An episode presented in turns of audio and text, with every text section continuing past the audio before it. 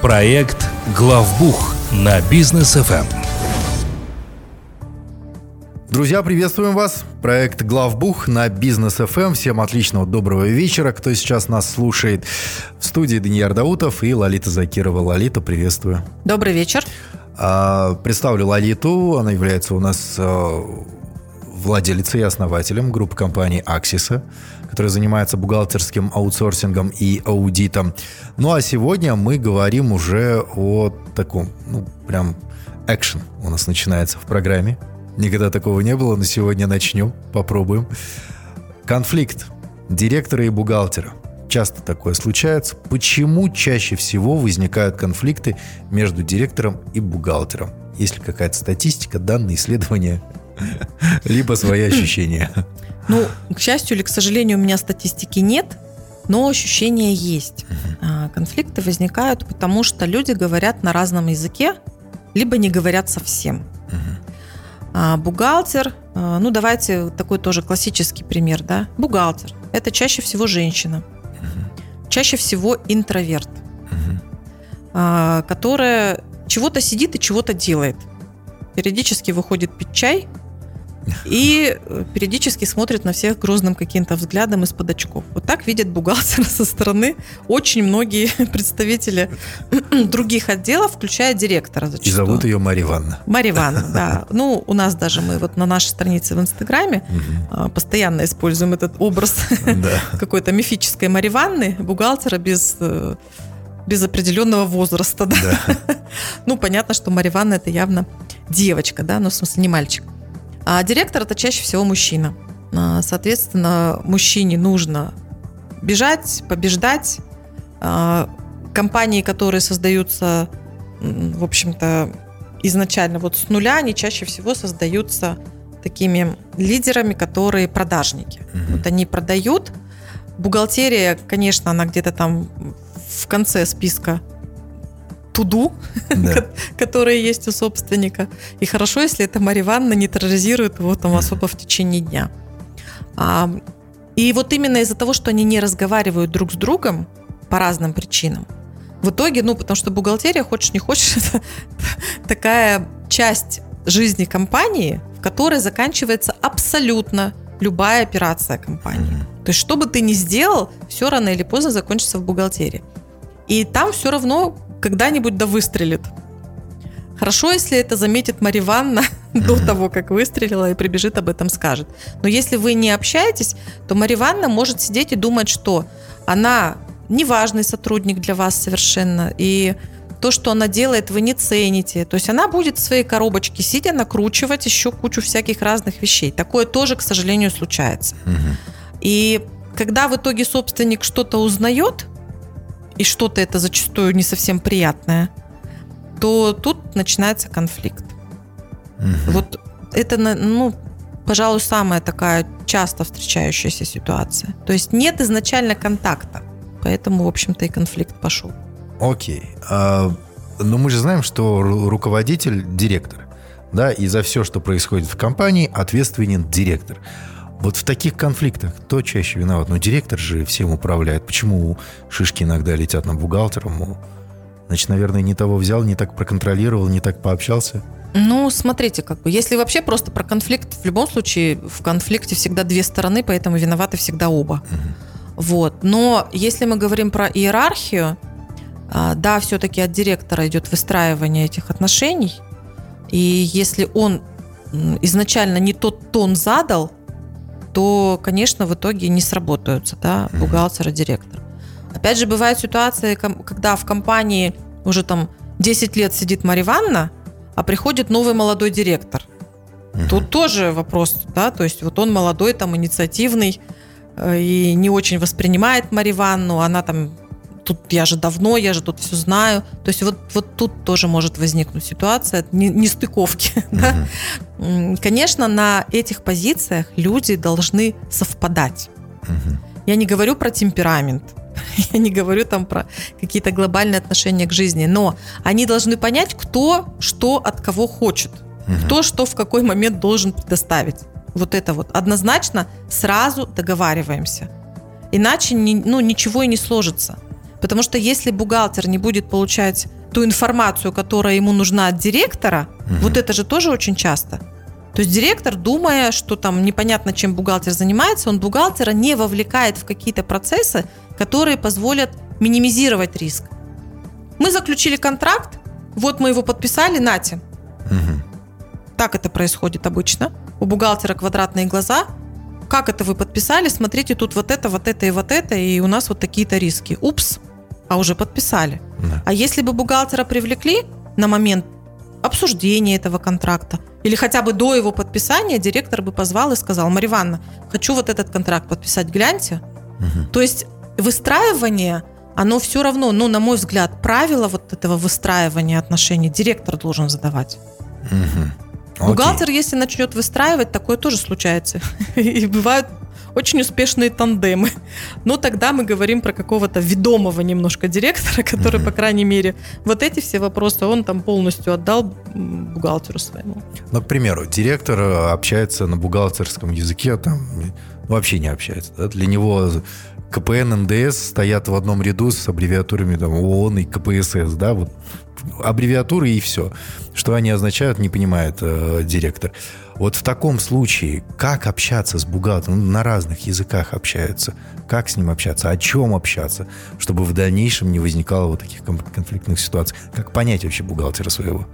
А если до определенного уровня э, работник дорастает и дорастает до кресла, либо собственник, ну я имею в виду директорского кресла, да, либо собственник управляет бизнесом и сам, соответственно, рулит операционкой и общается со своим бухгалтером – что одному, что другому, ну, извините, в силу вашей позиции нужно в каких-то вещах разбираться. Как бы ни хотелось, как бы вы ни сопротивлялись, а, в конце концов, каждый собственник а, должен разбираться в продаже. Вот мы же так считаем, правильно? Угу. Мы не говорим то, что он сам должен продавать все время, хотя это тоже не исключение, особенно на, на начальном этапе. Но какие-то базовые элементы того, что делает бухгалтер, у вас тоже должны быть. Угу. В противном случае вы просто упустите какую-то часть бизнеса. Обычно все-таки вот э, программы обуча, обуч, обучения предпринимателей, да, там тот же MBA, это же все, в принципе, для того, чтобы у собственника было общее представление о том, как работает каждый отдел в компании. Это не значит, что он должен туда вовлекаться до самых деталей, но он должен представлять, что там происходит, и как он будет у себя бизнес развивать. Потому что в каком-то этапе у вас э, тот же маркетинг, продажи, это будет один человек, а на каком-то этапе вам нужно будет разделить, это будет два человека разных, два отдела разных. Но для того, чтобы разделить, надо сначала понять, у кого какой функционал. Окей, okay, а бывают так, такие случаи, и у наших друзей-предпринимателей часто такое было. Бухгалтер пропал, не дает базу ну или вообще нет возможности связаться с бухгалтером, да, чтобы получить вот. Что делать в таких случаях? Вешаться. Ну, если честно, волна таких вообще кейсов была в 2020 году. А ввиду пандемии, там тоже разные, видимо, какие-то причины были. Прям поступали звонки, говорят, у меня бухгалтер пропал. Вот она живет там где-то за городом, я никогда и не выяснял, где она живет. А вот все, она на связь не выходит. Да. Я говорю, а база? База у нее. Все, нету ничего. Ну что делать? Первый вариант это все-таки пытаться найти бухгалтера, как-то с ним договориться. Опять же, если бухгалтер сознательно это делает, значит явно есть какая-то причина, разбирайтесь в конфликте. Угу. А, точно будет дешевле договориться с бухгалтером угу. и быстрее. Если там что-то осталось, еще. Потому что такие ситуации бывают, когда бухгалтер просто все грохает и уходит. Угу. Вот. Если не осталось, то восстанавливаем. То есть восстанавливаем, что есть. Угу. А, у нас были случаи, когда мы восстанавливали с нуля. Ну вот ничего нету. Угу. Вообще ничего. Угу. Соответственно, брали банковские выписки, смотрели по системе электронных счетов фактур, ну, максимально использовали все внешние источники, где хоть как-то засветилась компания. Угу. Понятное дело, что наверняка что-то осталось за кадром. Ну, угу. потому что этого просто нет и все. Ну, да. нет, нет. Значит, тут уже по принципу, что если где-то выскочит, значит, тогда обрабатываем. Угу. А восстановление это такое дело. Оно, во-первых, не дешевое, во-вторых, трудоемкое, Ну, естественно, никогда не может быть стопроцентным, чтобы собственник понимал. Ну и самое важное все-таки э, любому предпринимателю понимать, что если у тебя, э, да даже ИП, э, у нас же многие ИПшки, мы не, не обязаны вести бухгалтерский учет. Да, да учет-то вы не обязаны вести, но вы обязаны вести первичную документацию. Если она у вас хотя бы в электронном виде будет, mm-hmm. на случай, если кто-то затребует, это все можно быстро распечатать и предоставить. А если у вас этого не будет нигде никак, то о чем мы вообще говорим? Про то, там, я вообще молчу. То есть у вас должна быть учетная система. У нас самая распространенная 1С. А, я, если спрашиваю у собственника или у бухгалтера даже, у тех, у кого стационарные базы, mm-hmm. то есть стационарная база, это значит, она на компьютере только вашего бухгалтера. То есть заболел бухгалтер или там пропал вместе со своим ноутбуком, все, считайте, у вас базы нет. Так вот, если у вас стационарная база, я ни разу не слышала, что на мой, ответ, на, на мой вопрос, когда вы последний раз резервную копию делали, мне ответили там вчера. Такого вообще ни разу не было. То есть, скорее, а, вопрос есть, а что надо делать резервной копии? Угу. Или, а что такое резервная копия? Или, ой, нет, мы вообще не делаем резервные копии. Угу. Это вот опять же до поры до времени. У нас в прошлом году был такой случай, когда мне позвонил бухгалтер и говорит, вы представляете, у меня сгорел ноутбук. У меня стационарная база, сгорел ноутбук, то есть короткое замыкание, и он просто дотла сгорел. Угу. И айтишники сказали, восстановить нельзя жесткий диск. Ну, в некоторых случаях они что-то там делают, я уж не знаю, там по пеплу, как, как они это восстанавливают, но в этом случае никак. Вот представляете, вот я сижу, рыдаю, мне восстановить нужно за пять лет, компания не маленькая. Я говорю, а как вы вообще умудрились, объясните мне, с вашими там оборотами, объемами, вы не делали резервную копию? Молчание. То есть, представляете, даже в солидных компаниях почему-то экономят на таких вещах. Поэтому для меня это все-таки облако.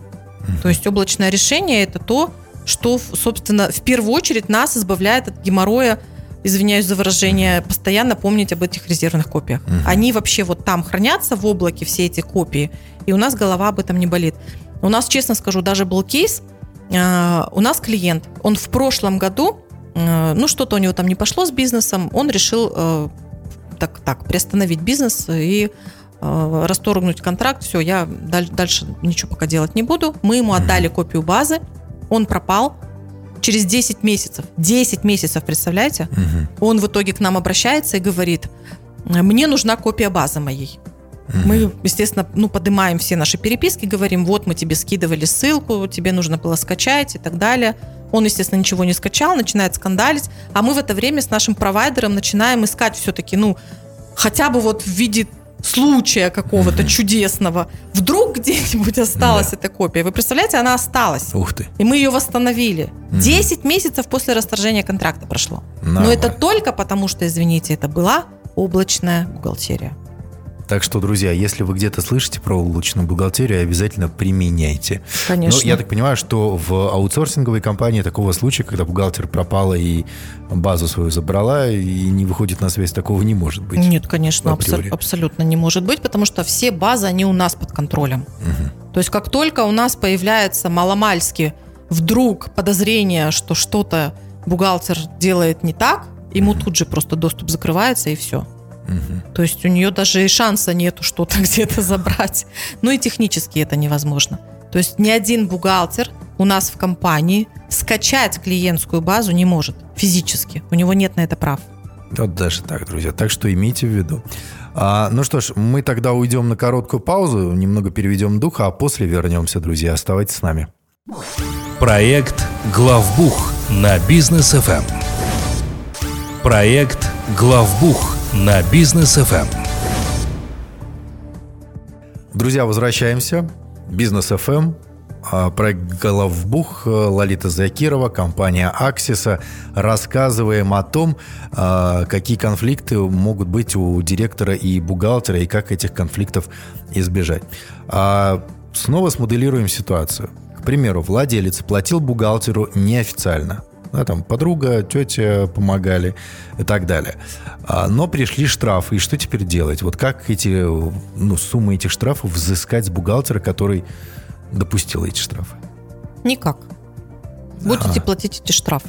Сами? Да, будете платить сами.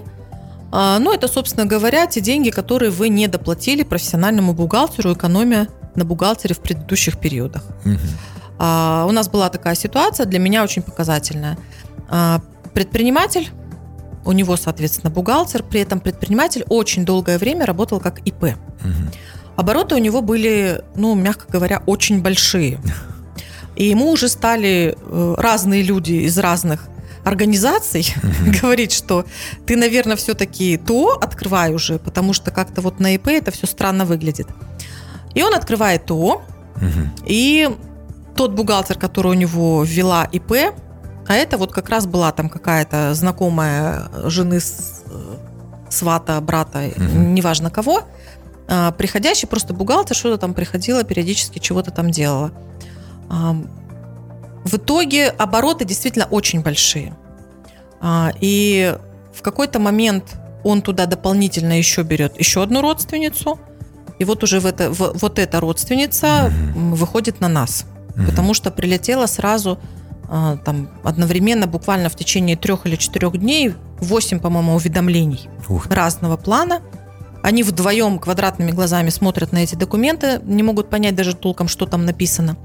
А, когда мы взяли базу, вот теперь внимание, все в ТО, которое плательщик НДС на общеустановленном режиме, угу. было настроено так, как для ИП на упрощенке. А, ну то есть как Ну умели, то есть как бухгалтер делала раньше чего-то там, так она и дальше делала. Она даже не поняла, в чем там вообще вопрос. Вот я же все правильно считаю. А, то есть вот эта экономия, э, она, ну, там на самом деле, э, это был 20 год тоже, и там отдел, отделались просто предупреждением, ну, ввиду всех этих там карантинных мер там и так далее, пожалели. Ну, по-хорошему, если бы это все затянули чуток, то это были бы там очень большие штрафы. Так что точно не лучший вариант. Вот такие договоренности без каких-либо оформлений документально. И все-таки, ну, во-первых, оформляйте, во-вторых, проверяйте. Окей, вопрос ответственности тогда. А часто ведь бывает так, что директора нет, он там в разъездах, в командировках, еще где-нибудь. Да, документы подписывать нужно. А если, к примеру, директор своему бухгалтеру документально передал все права, право подписи, право там принятия решений и так далее и тому подобное, и завтра прилетает какой-нибудь штраф или претензия от налоговой – то значит я, как директор, который все права передал бухгалтеру, я ответственность не несу, а несет бухгалтер, правильно?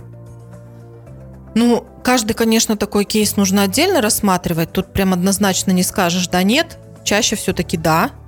Потому что в рамках законодательства а, есть два человека, которые несут в том числе и уголовную ответственность по определенным вопросам. Это директор и бухгалтер. Uh-huh. А, очень часто, кстати, в последнее время я смотрю просто где-то вот в бухгалтерских чатах, а, ой, я вот там веду компанию, но я сказала, чтобы меня не оформляли главным бухгалтером, я просто бухгалтер. При этом бухгалтер в единственном лице.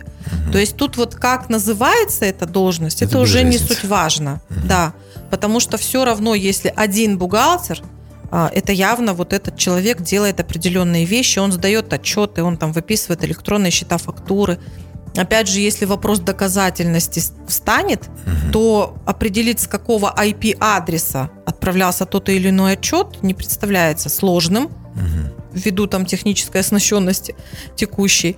Но м, директор и бухгалтер это все-таки должны быть немножко разные люди с разными полномочиями и с разными зонами ответственности. Если вы все свалили на бухгалтера, у вас не будет стопроцентного освобождения от всей ответственности при любом раскладе. Угу. То есть все равно какая-то часть ответственности будет и на вас. Понятно. Ну что ж, тогда э, я думаю, если у наших э, слушателей еще возникнут вопросы, в частности у предпринимателей, возможно, и бухгалтеры нас слушают, тоже захотят что-то новое узнать, а как обратиться в компанию Аксиса, где вас найти? У нас активная страница в Инстаграм, Аксиса, нижнее подчеркивание, KZ. Вы можете нам позвонить по телефону, на этом же номере есть WhatsApp и Telegram, плюс 7 744 744. И у нас есть сайт axisa.учет.kz.